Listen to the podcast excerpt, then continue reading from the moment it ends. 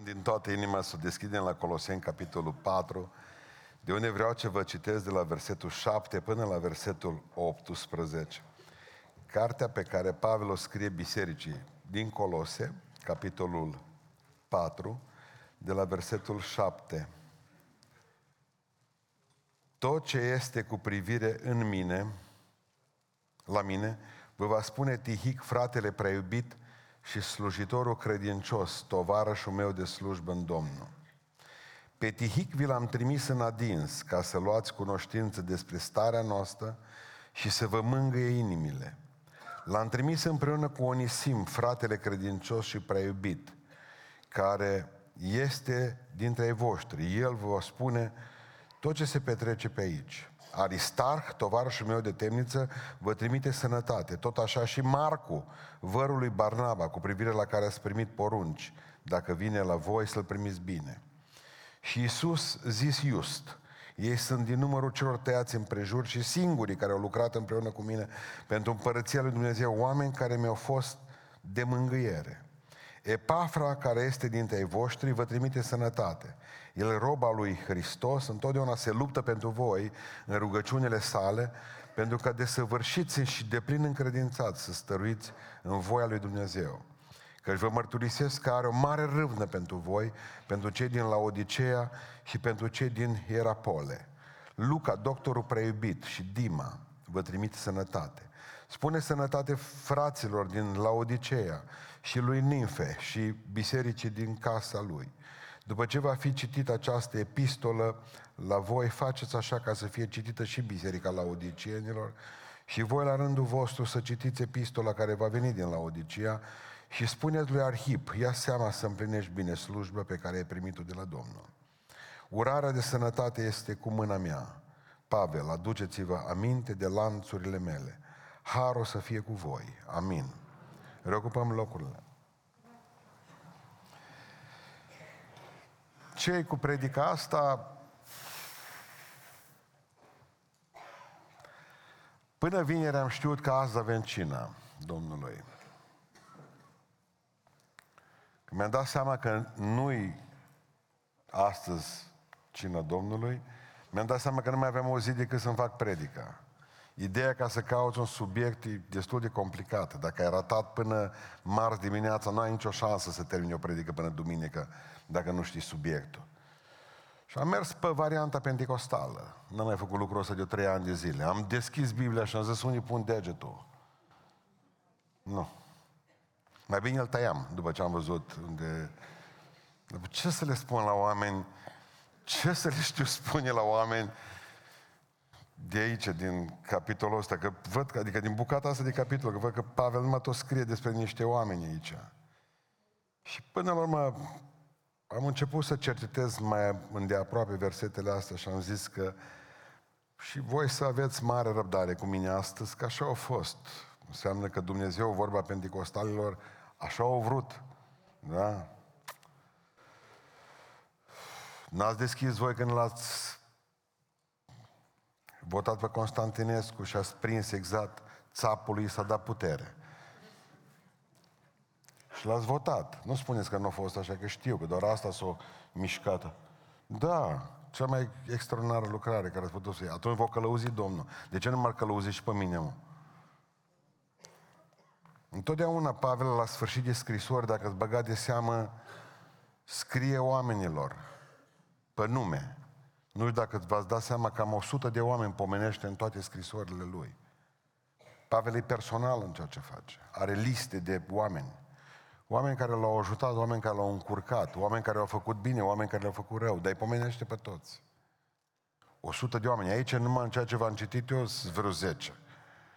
Putem învăța câteva lucruri, punând câteva întrebări, uitându-ne la textul acesta. Și prima întrebare, pentru că așa se și numește, lista cu prieteni și întrebări, sau lista cu întrebări și cu prieteni. Prima întrebare pe care o avem aici, Înțelegi tu poziția ta pe care o ai în echipa lui Isus Hristos?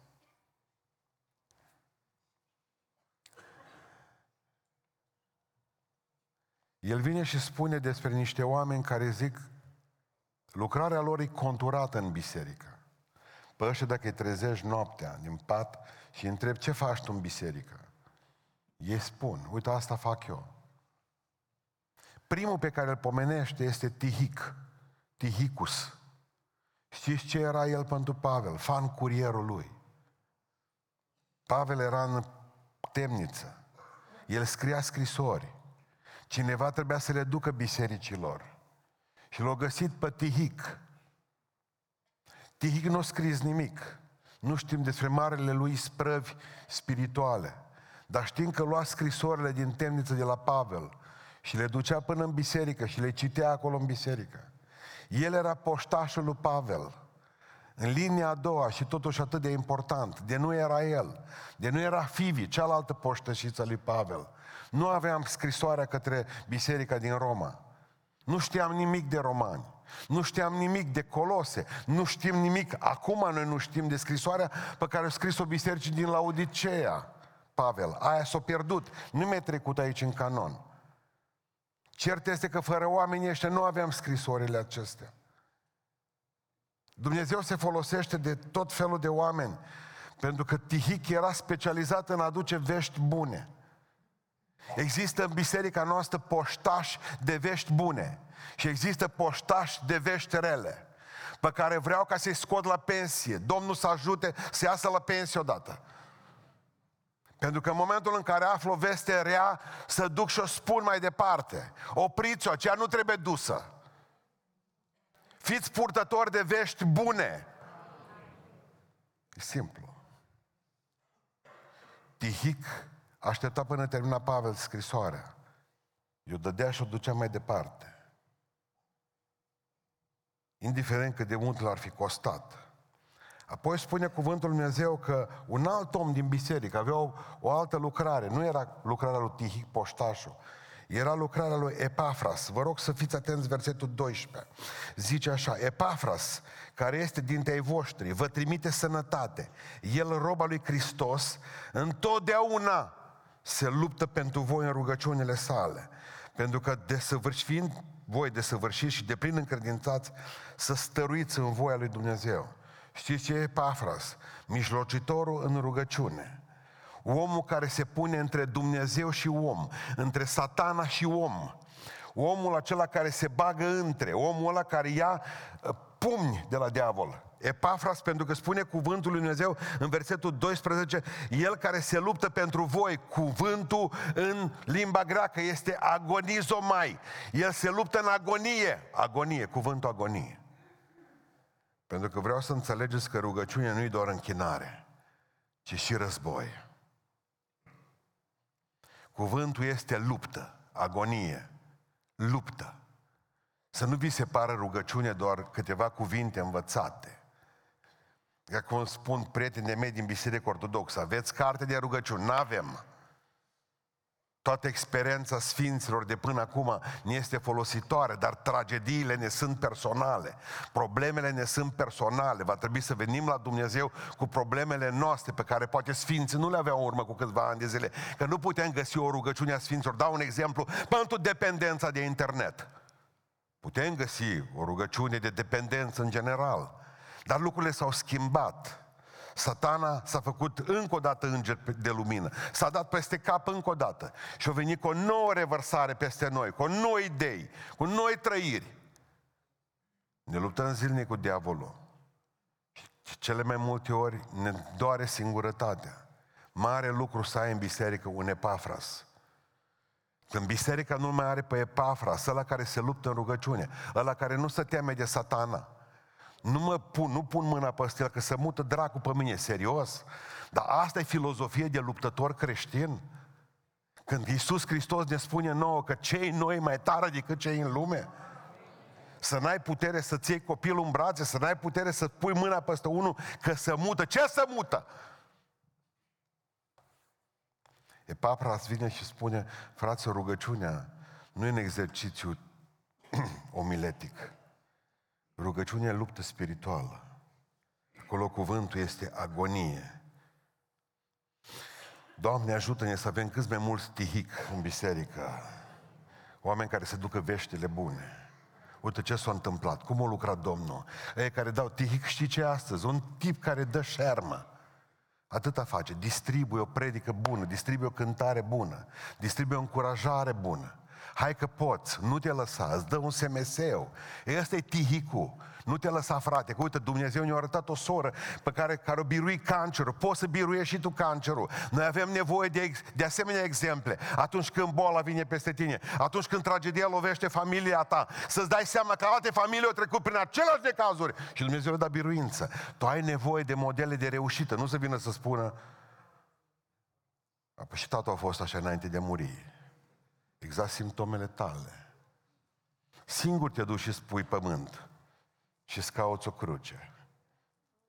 Avem nevoie de oameni purtători de vești bune, avem nevoie de aristar care să se bată pentru noi în rugăciune.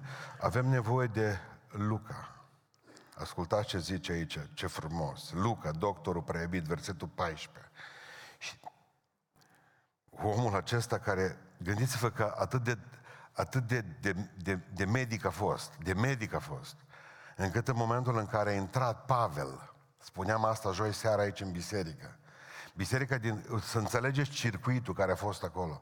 În momentul în care Pavel intră în pușcărie, biserica din Filipii, care era cea mai bogată și mai dăruitoare biserica lui, îl ajută cu bani, mituiește, garda romană. După aceea garda romană a început, garda romană a început să... Gar...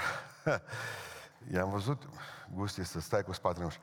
Garda romană, după aceea vedem că se pocăiește, garda pretoriană. Și dintr-o dată, zice Pavel, transmite sănătate și celor din casa cezarului, care erau deja pocăiți acolo.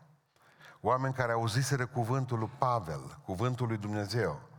E bine, Luca, datorită investiției financiare pe care Biserica din Filipi a pus-o în pușcărie, în închisoarea Mamertin în Roma, că de la romani am învățat noi mita, n-am învățat-o din altă parte, credeți-mă. Dacii nu prea erau mitoși așa să ia mită, dar romanii în prostie.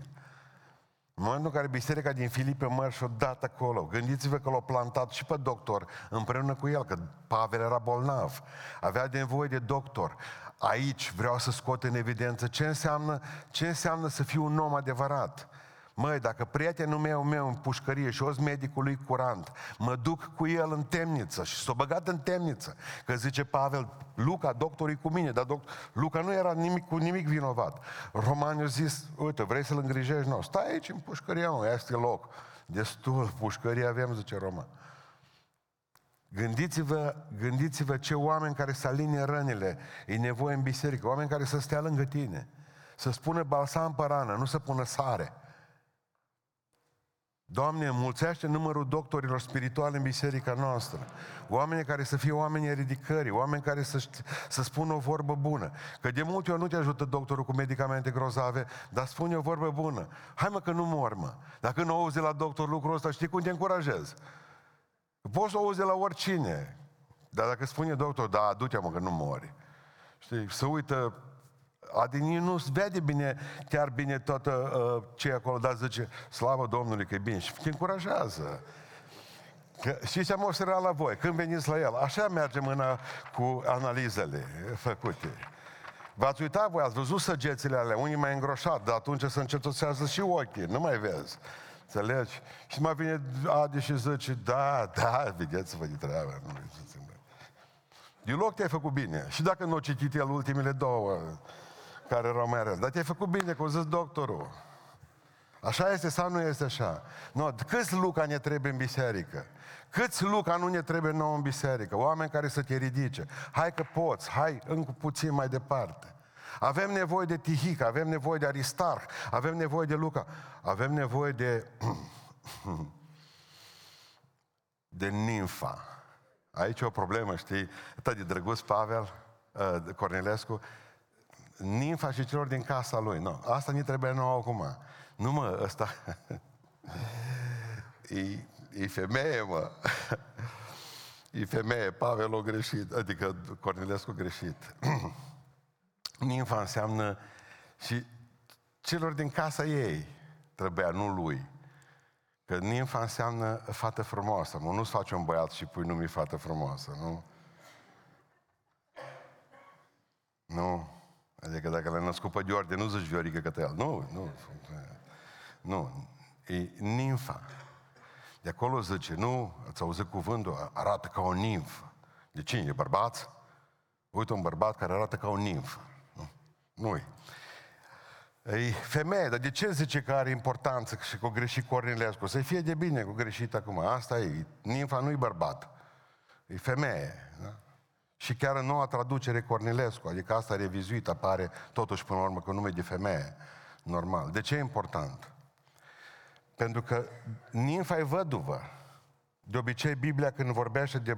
și femeia are bărbat, vorbește de bărbatul casei respective, nu de femeie. Înseamnă că era văduvă și era bogată dacă avea casa ei. Moștenire de la bărbat. Este lucru mare.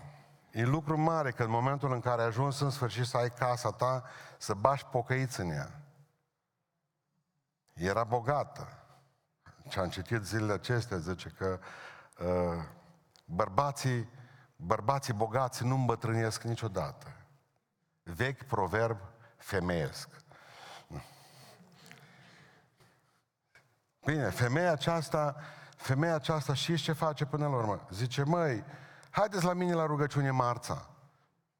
Haideți la mine la rugăciune lunea. Ce faceți lunea? Că serile lungi de iarnă. Hai că vă pun casa la dispoziție. Marea problemă a bisericilor care își împart bisericile, biserica pe grupe de părtășie este că din ce în ce mai puțini sunt dispuși să-și pună casa la dispoziție. Știți asta? Ca se confrunte cu problemele astea. Lucru care nu ne confruntam în urmă cu câțiva ani de zile. Din ce cauză? Toți avem aceleași covoare în casă, făcute la război din zdrență. Nu mai trebuia cămașa, să auzea toată ziua. Imediat era transformată cămașa, mai eu, pantaloni scurți, toți erau în covoare. Aia era reciclare. Nu erau problemele, făceai sul și le băteai sâmbătă. Care bărbat acum să nu-i placă sâmbătă să, să facă mușchi? Mai eu, în fața blocului. Astăzi nu mai avem, că avem probleme, avem covoare scumpe, avem parchet, avem zgârie tot, mă. Plus după aceea mai aduce și niște zombi din ăștia, de copii, și treză și cu o urmă de ketchup. Fără pizza nu se poate. E greu de acceptat lucrurile astea. Nu mai avem pe nimfa. Femeia care își pune la dispoziție casa, biserica, uh, să, să, să, să, să formeze biserica. Nu uitați un lucru. Biserica din Laodicea s-a format la femeia aceasta acasă.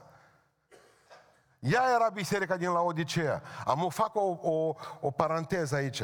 Atâta de lăudată biserica aceasta din Laodicea. Atâta de lăudată.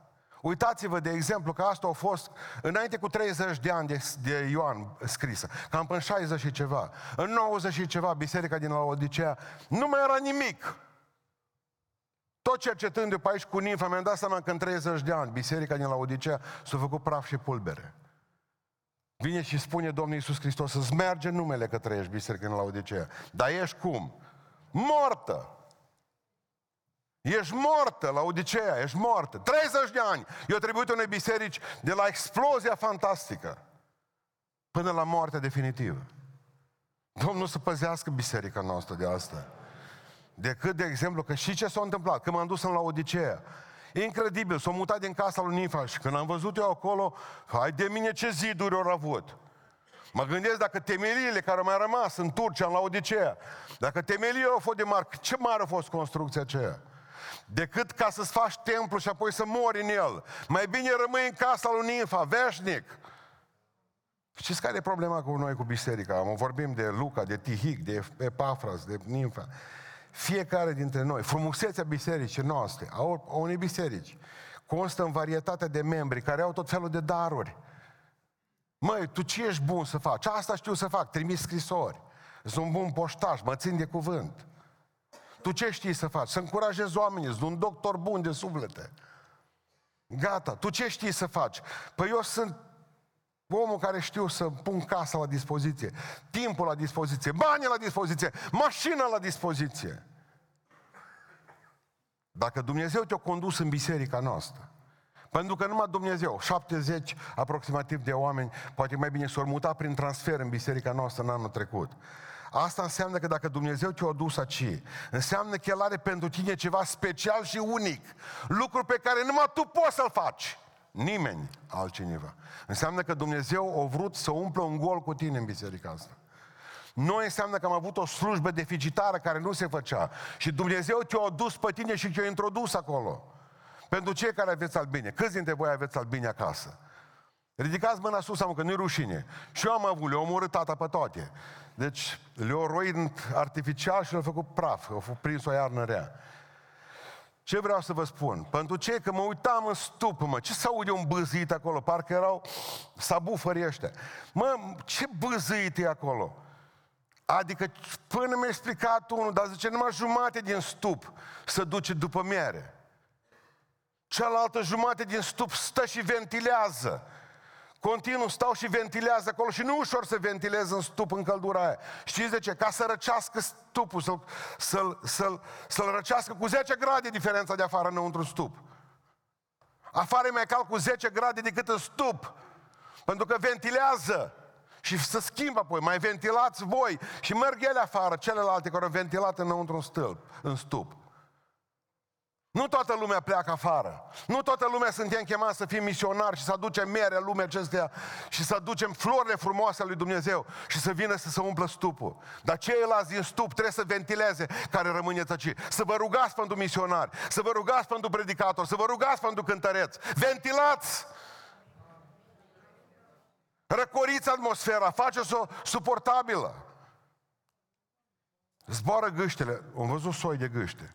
Le auziți câteodată și rațele mai sunt așa. Mă, le vedeți că zboară așa în formă de V.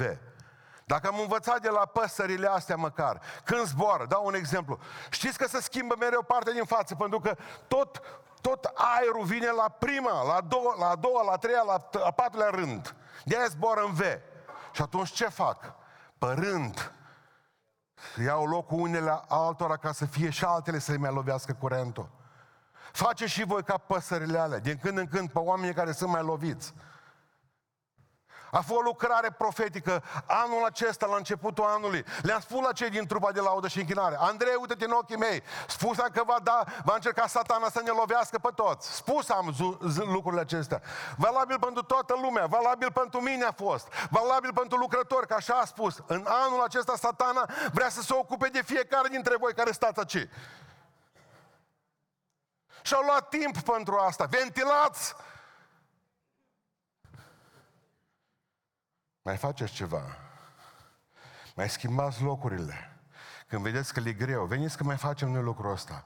Lasă-l pastore, că e greu pentru tine și să predici și să conduci. Vine cu tine. Mai schimbați. Mai lucrați ca și gâștele alea. Și mai este ceva cu gâștele astea, nu dacă știți că sunt acolo uh, care zboară în, în V. Și ce fac de exemplu? Dacă una dintre ele, ă, adică cândă din aripi, ă, celelalte din spate se folosesc dau mai târziu cu o secundă din aripi. Pentru că ele folosesc aerul ascendent venit de la prima, de la prima zbatere de aripi. Următoarea vine mai târziu cu o secundă. Folosește aerul și de fapt nicio gâscă nu zboară, numai de la în capăt zboară pentru ea. Restul zboară pentru cele din spate. Dai din aripi, cu ajutorul celei din față am putut să dau din aripă. Și am putut să ajut pe cea din spate când am dat din aripă. I-am dat aer ascendent și ei, curent ascendent. Știți, de exemplu, că nenorocitele ale de gâște, când una dintre ele se îmbolnăvește și în stol și trebuie să coboare pe pământ, coboară încă două gâște cu ea. Nu coboară singură. Nu ce am niciodată. Ce se întâmplă? Mă, dacă se pățește, pățește ceva. Trebuie să o apărăm, să o sprijinim și vă mai spun ceva. Care stau la, în spatele, unde e mai ușor, unde e mai ușor, acolo în spatele uh, veului. Alea strigă, că dacă auziți când țipă păsările alea care zboară în V, alea țipă din spate, știți ce fac? Încurajează pe alea din față. Că la alea din față e cel mai greu. Mă, nu-i slujba mea în fața bisericii, în spate, dar eu țip cel mai tare, mă. Pentru ca să-i încurajez pe ei din față. Amin, aleluia, arunc baticul în aer, dacă l-aveți. Că v-ați întrebat de ce trebuie să purtați baticuri. Vă spun eu astăzi, să aveți ce arunca în aer.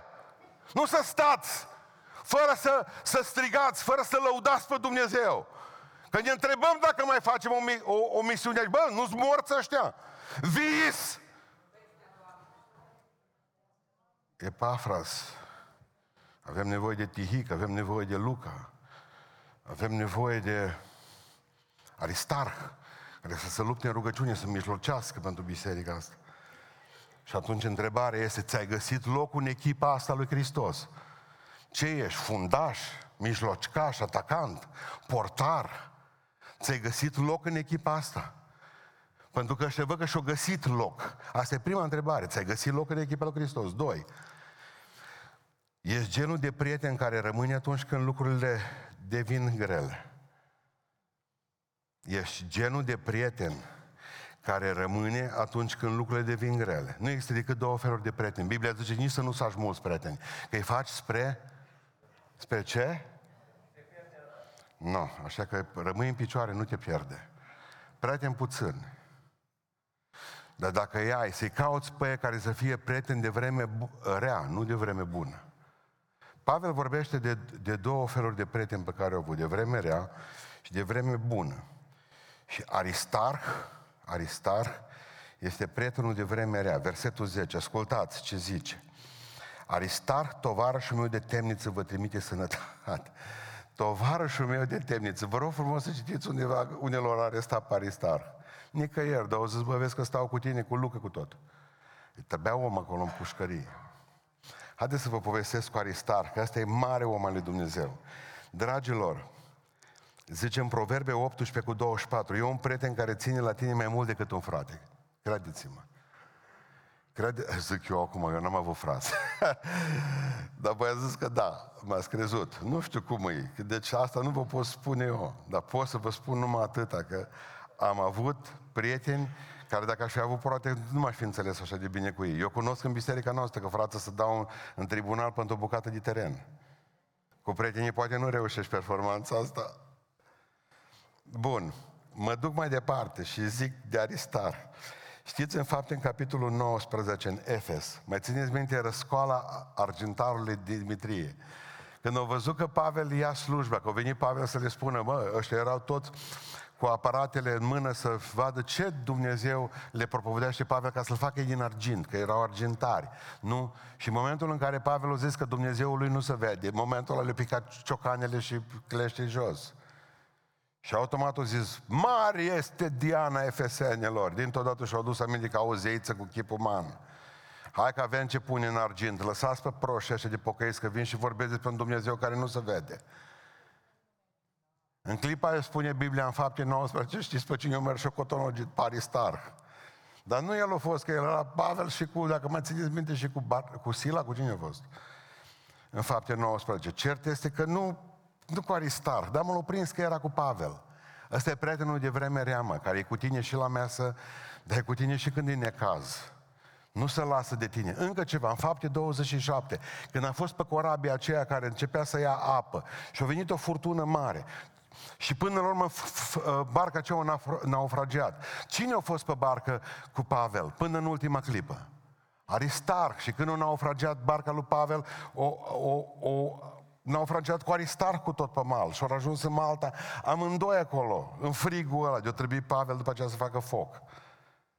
Omul ăsta e cu tine în necaz, omul ăsta e cu tine când ești în temniță, omul ăsta este cu tine în furtună și cu tine să ținea de o creangă și el acolo și zice, bă, Pavel, vezi că nu mă lăs de tine, mă. Putea să rămână acasă, vreme bună, oameni, treburi. Bă, eu am fost prieten când au fost lucruri, dar mă duc cu tine în pușcărie, mă. Nu mă fac de banat împreună cu tine. Adică vreau să înțelegeți în această dimineață un lucru. Aveți nevoie de prieteni de vreme rea. Aveți nevoie de prieteni de vreme rea, ca nu vă părăsesc atunci când... Uitați-vă la Dima, ăsta e prieten de vreme bună, da? În versetul 14 spune cuvântul Lui Dumnezeu așa, Luca, doctorul Prebi, și Dima vă trimis sănătate. V-am povestit despre Dima multe. V-am spus, de exemplu, că m-am băgat să vă explic, o trebuie să caut în istoria bisericii, să văd mântuit a fost sau nu a fost mântuit până la urmă, că din dragoste pentru lumea de acolo. Vreau să fim cinstiți cu dumneavoastră. Nicăieri în Biblie nu scrie că Dima s-a lăsat de Dumnezeu. Nu scrie. Ci spune că s-a lăsat de Pavel. Nu spune că l-a părăsit pe Dumnezeu. Dima din dragoste pentru lume a părăsit pe Domnul. Nu zice așa. Ci zice, Dima din dragoste pentru lume m-a părăsit pe mine. Că nu-i prieten de vreme rea asta, e prieten de vreme bună. Din dragoste pentru lume. O fi stat la biliard. Nu neapărat spune că s-a îmbătat. Nu, zis, bă, nu vin cu tine acum, asta mă și pe mine, mă duce acolo. Na, avem duș unde ne ducem. Nu avem. Nu-i spa, nu-i nimic, nu? Păi ce să vin cu tine? Stânăr. Așa sunt prietenii de vreme bună, care sunt cu tine până ești primar, până ești tânără, până ești tânăr, până ai bani. Unde au fost prietenii tânărului fiului risipitor când s-au terminat banii? Prietenii lui, dispar de aici.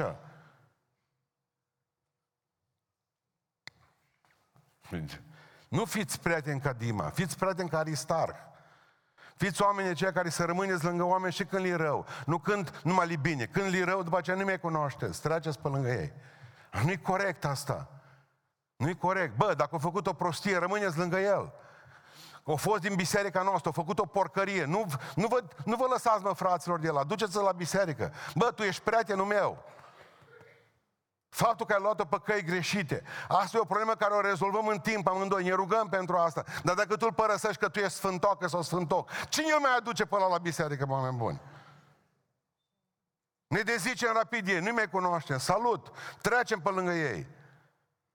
Exact ca ofițerii aia mei, când am fost de la Rădăuți, când au zburat janta lui ăla din mașină. M-am văzut că a zburat o jantă diplomat troncănit pe tot trotuarul, când s-a deschis, o picat o bucată de pita, care o troncăni mai tare din ea. Vă dați seama, ce avea ăla în diplomat? Nu știu ce, general. O bucată de franzelă uscată. Era să spargă bucăți. Șoferul a venit și a început să strige, toarșu, toarșu, dar e tot o trecut pe lângă geantă. Nimeni nu a mai revendicat-o. Doar că nu văzut că vedem noi 100 de oameni pâinea aceea căzută pe jos, nu a mai venit nimeni. Nu. O trecut pe lângă geantă. Asta faceți cu prietenii vă deziceți ei ca aia de geanta aia diplomat rusească. Dar nu-i frumos așa. Mai țineți minte fabula aceea lui Esop, când s-au dus doi și au venit un urs la ei. Și unul dintre ei rapid s-a suit în pom. Celălalt a zis, nu, nu mă pot sui, era mai bătrânul lecuț. Dar fac pe mortul și a făcut așa. Nu mai tras, nu mai tras aer. Ursul a venit și tot l-a mușinat. Cum te mușină ursul, mă? Voi știți că ursul nu mănâncă mărtăciuni. N-ați prins încă ideea, nu? Voi încă sunteți vii, aveți grijă. Deci, acolo, ăla în vârful pomului, zice, s-a dus de acolo, la care zice Esop în fabulă, ăsta se dă jos din pom. Ce zice ți-a spus ursul la urete? Ce ți-a șoptit? Mi-a șoptit, zice, să nu mai fim prieteni noi doi. Mi-a șoptit că sunt prost dacă mai sunt prieten cu tine. Asta mi-a șoptit la ureteuri. Mi-ar trebui prieteni care să zică, hai să te urci și pe tine în pom. Nu să stai să te amuși în urși. Corect? Doamne, ajută-mă să fiu un prieten de vreme rea pentru frații mei. Că de vreme bună își fac ei rost. De vreme bună își fac ei rost. Voi să fiți prietenii de vreme rea. Credeți-mă că legăturile sociale, cel mai ieftin medicament pe care îl avem, asta vă spun toți doctorii, în momentul în care un om nu are pe nimeni, poți să-i dai tu medicamente. Dar dacă are un prieten și are pentru ce lupta, hai mă că poți. Cel mai ieftin, cel mai ieftin medicament sunt legăturile sociale. Cele mai ieftine medicamente. Și de ce satanele astea au vrut să ne izoleze în pandemie? Să murim mai iute, singuri, că ei știau că omul singur moare. De aia au vrut să ne izoleze. Dăm norocul cotul. Adică, mi-aduc aminte de ce ne spunea domnul profesor Tomșu, că el am făcut psihologie. El era, pe vremea lui Ceaușescu, a fost singurul din cei care scăpasă după ce Ceaușescu a închis facultatea de psihologie din București, atunci când a fost treaba cu meditația transcendentală pe 70 și ceva, cu pleșul. O poveste lungă și grea. Au venit nu știu ce guru de pe India și au dezbrăcat pe toți în chiloți și au pus în niște lumânări în jurul lor și au pus să vorbească în alte limbi. O poveste cumplită a fost. Și au închis toată facultatea de, de psihologie Ceaușescu. Singurul care mai scăpat am impresia că a fost domnul Tomșa, pentru că trebuia la securitate psihologi. No, el ne-a fost nou profesor de psihologie la București în 92. Și el ne-a spus nou un lucru care s-a întâmplat în România la o chestie de, uh, din ăsta atelier pe care l-au făcut la o școală cu 12 copii. Și le-a explicat uh, se numește aia joc situațional, au avut. Mai bine nu-l făceau. Și una dintre fetele care erau în jocul respectiv era mai grăsuță, mai plinuță. Și avea din tot felul de complexe. Și au fost întâi 12. Trebuiau să fie opus 12 scaune să spună că sunt pe barcă și din tot a venit jocul situațional, au zis, presupuneți că ați naufragiat, nu ați naufragiat, sunteți pe o barcă. Barca nu poate să țină pe 12 oameni, numai 11 poate să țină. Nu aveți mâncare în barcă decât pentru 11 oameni. Care, de care vă deziceți? Au început să spună în felul următor, să gândească toți că ăsta e jocul situațional. Mai în primul rând, nu pot fi bărbați. Pentru că bărbații sunt cu mușchi, dacă ajungem undeva pe o insulă sau trebuie să vâzlească cineva. Femeile nu pot vâzli. Deci bărbații rămân în viață. Asta a fost prima idee. A doilea lucru. Dacă trebuie să renunțăm la cineva dintre femei, la care să renunțăm? Zice, asta are, știe că se ocupă de primul ajutor. Asta la... Bun. Și până la urmă, toate privirile spre asta, și mai grăsuță, și nu știa nimic, la care au zis, zice, bine atunci, sar eu. Și a ieșit din clasă. O sărit de, de pe scaun, o sărit jos. A doua zi o sărit de pe bloc.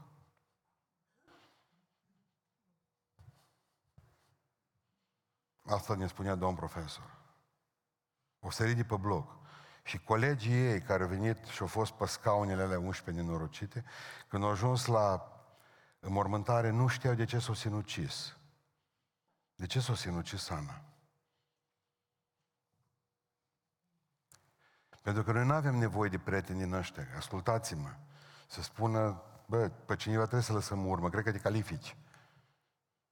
E foarte ușor ca să plecați. Să nu mai auzim de voi. Nu se poate așa. Noi nu putem trăi în lumea asta. Așa. Rugați-vă ca să fiți prieteni de tip Aristarh, nu prieteni de tip Dima. Amin? Hai că mai am o leacă, deci m-am întins prea mult. A treia întrebare simplă. Ai un fost prieten care are nevoie de iertarea ta? Ai un fost prieten care are nevoie de iertarea ta?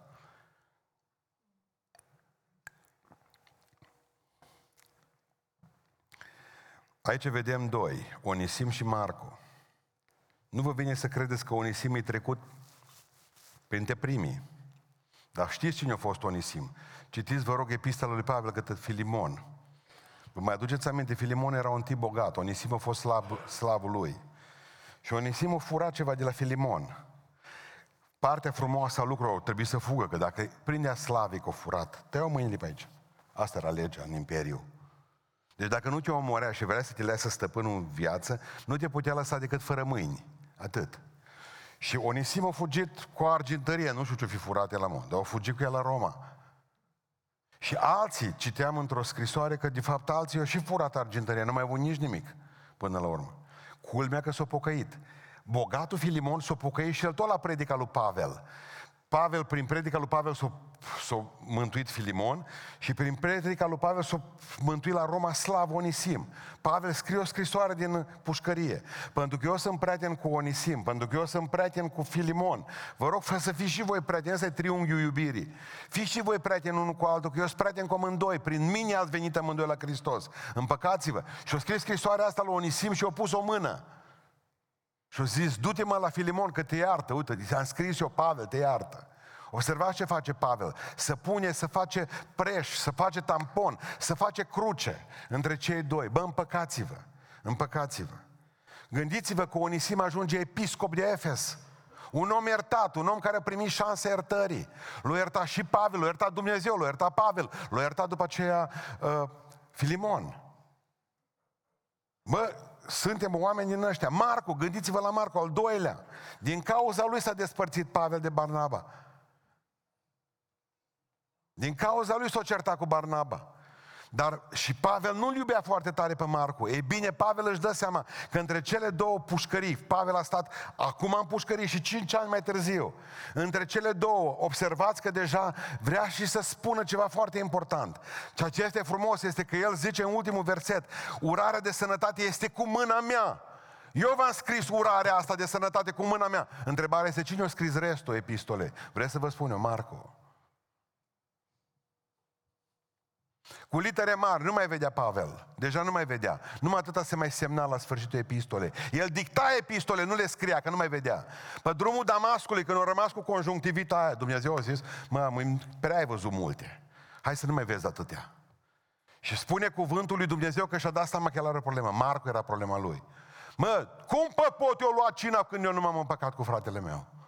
Aduceți-l pe Marco la mine. Zice lucrul acesta și peste 5 ani de zile. Îi spune lui Timotei, Timotei, fă cum poți și adu pe Marco la mine. Că mi este de folos în slujba. Adu și pe el și pe cărțile pe care le-a scris.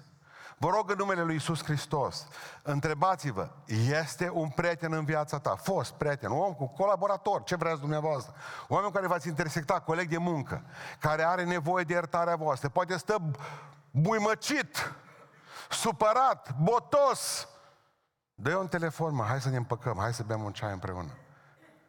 Noi nouă ni se pare că dacă trăim certat cu cineva e normal. Cum să fie normal? Nu e normal. Numai ne evităm, numai trecem unul pe lângă altul. În biserică intrăm pe ușile fiecare... Știi că intri pe ușa asta, că știi că ea niciodată nu intră pe ușa asta. Să nu vă întâlniți vreodată în viață. Vă n-ați înțeles că la cină nu dați farfuria din mână-mână, mai oameni buni. Acolo deja Dumnezeu, El ne-o dă o dată, noi mi se pare că o luăm pe rând. Noi suntem în Duhul împreună. Cum mai poți fi în Duhul împreună cu cineva? Ce prieten ai? Fiți prieteni care să vă împăcați unii cu alții, care să, să iertați pe cel de lângă dumneavoastră. Păi, Onisim, hai mă să ne iertăm odată, îi spune lui Filimon, îi spune lui Marco. Nu știu ce iertare creștină, dar mi-aduc aminte, de exemplu, că nu mi din cap, sunt povești ale copilăriei care îți rămân. Poate prea dureroase pentru noi, pentru copil. Cea mai mare, cea mai mare, cea mai mare, povestea care, din punct de vedere al dragostei lui Iisus Hristos, care mă gândesc acum că e, e ceva ce nu-mi pot scoate din cap niciodată. Avea Victor, vecinul meu, avea un câine din ăla de, de avea un câine de oi. Ăla lățos, așa, de murdar, care după el câteodată scaieț, baligă, câte o oaie câteodată prinsă după el în spate. Nici nu-ți dă seama, el tot merge așa ca pe șenile. Știți, ăia care n-au treabă, nici cu măgare, nici cu ciobane, nici cu impozitele.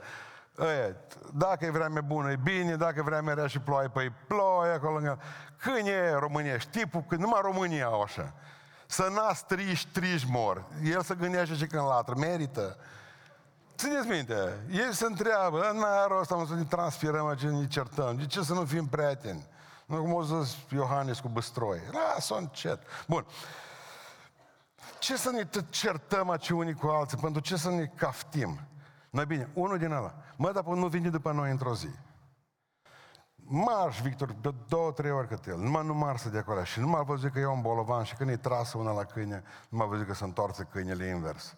Drept un picior s-a dus. El și-a dat seama ce-a făcut. Dar câinile lui nu au vrut să-l lovească, au vrut să se atragă atenția. La noi, de obicei, noi când batem câte o vacă, de ceva, sau nevastă, când așa, doar îi atrage atenția. Nu-i, nu-i, nu luați personal niciodată. E atragere de atenție. Să duce, mă, și să duce la câine, să duce la câine. Și ce face? Să duce la câine și ne dăm seama că pare rău. Ăla schelea. Când o, a venit Victor cu lângă el, mă, nu mai schelet și eu lins mână, mă. Asta e imaginea, mă. Asta e imaginea care îmi dau seama ce a făcut Dumnezeu cu noi, că noi l-am lovit, mă, și El ne-a iubit. Dovada maximă de iubire a unei, a unei câini este că îți linge mână, mă, și tu le-ai lovit. Asta am făcut noi cu Hristos. Noi suntem obligați să dăm exact aceeași dragoste, mă. Exact aceeași dragoste. Te-a lovit cu o piatră, du-te și sărută-mă.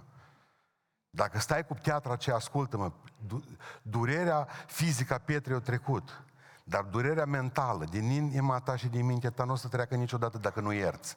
Dacă nu ierți, o să ai piatra aia împlântată în creier toată viața. Iartă odată. Indiferent ce ți-a făcut, iertați în numele Lui Isus Hristos. Dați un telefon, împăcați-vă. E pentru binele vostru, în primul rând, apoi pentru al lor.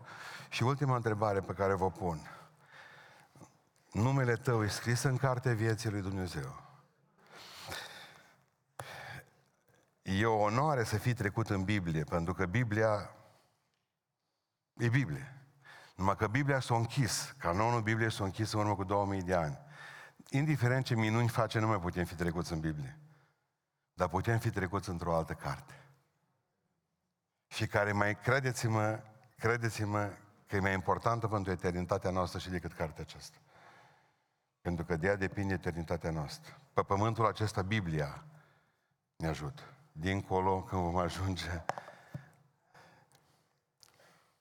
carte vieții. În ziua judecății se vor deschide cărțile. Iar cea care contează carte să se deschidă în dreptul tău, nu cartea faptelor. Ai făcut lucruri bune. Multe au fost bune de nimic acum, hai să fim serioși. Puteam lăuda. Hai, ca mine. Cartea cuvintelor spuse, cartea faptelor făcute la întuneric, cartea, nu știu mai ce. Toate sunt importante. Dar cea mai importantă carte în care trebuie să apare, cartea vieții. Nu vă bucurați voi, zice Iisus Hristos, că dragii vă sunt supuși în numele meu. Bucurați-vă voi, zice Iisus, că numele vostru este scris în cartea vieții.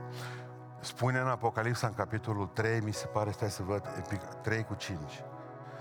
Ți-am scris numele în cartea vieții și nici de cum nu-l voi șterge. E scris cu cerneală care nu se poate șterge. Ce ai scris, e scris. Dumnezeu nu mai șterge niciun nume pentru că El știe, înainte de a te naște tu și înainte de mă naște eu, El știe cum va sfârși alergarea. Și din veșnicie El a scris mântuit. Și numele tău trebuie să fie cartea vieții. Tot în Apocalipsa spune foarte clar, oricine n-a fost găsit în cartea vieții, a fost aruncat în iazul de foc. În Biblie nu mai putem fi trecuți cu Aristar, cu Onisim, cu Tihic, și chiar așa, mă, dacă am trăit pe vremea aceea, oare ce ar scrie Pavel despre noi? Să ne fi cunoscut. Nu e interesant. Pe undeva aproape că e bine că s-a închis canonul. Dar putem să fim trecuți în carte vieții. Și să ne întâlnim cu Aristar, cu Ninfa, ne întâlnim cu Tihic, Fancuriero. Ascultați ce spune Daniel, ce spune evreilor. Mare lucru. Se vor scula, atunci, pe vremea aceea, se va scula Marele Voievod Mihail, zice. Vremea din urmă, în cazul cel mare. Zice, într-o vreme de mare strântorare cum n-a mai fost și nici nu va mai fi. Dar în vremea aceea poporul tău, zice, va fi mântuit. Și anume, oricine va fi găsit scris în cartea vieții. În vremea aceea de mare strântorare care o trăim acum, poporul Dumnezeu va fi mântuit, sunt convins de asta. Dar numai ăia, a căror nume, este scris în cartea vieții lui Dumnezeu.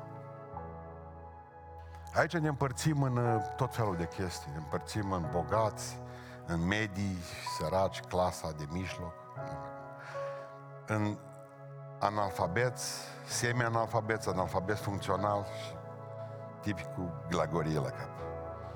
Deștepță. Inteligență. Aici ne împărțim în tot felul de lucruri. Baptiști, pentecostali, ortodoxi.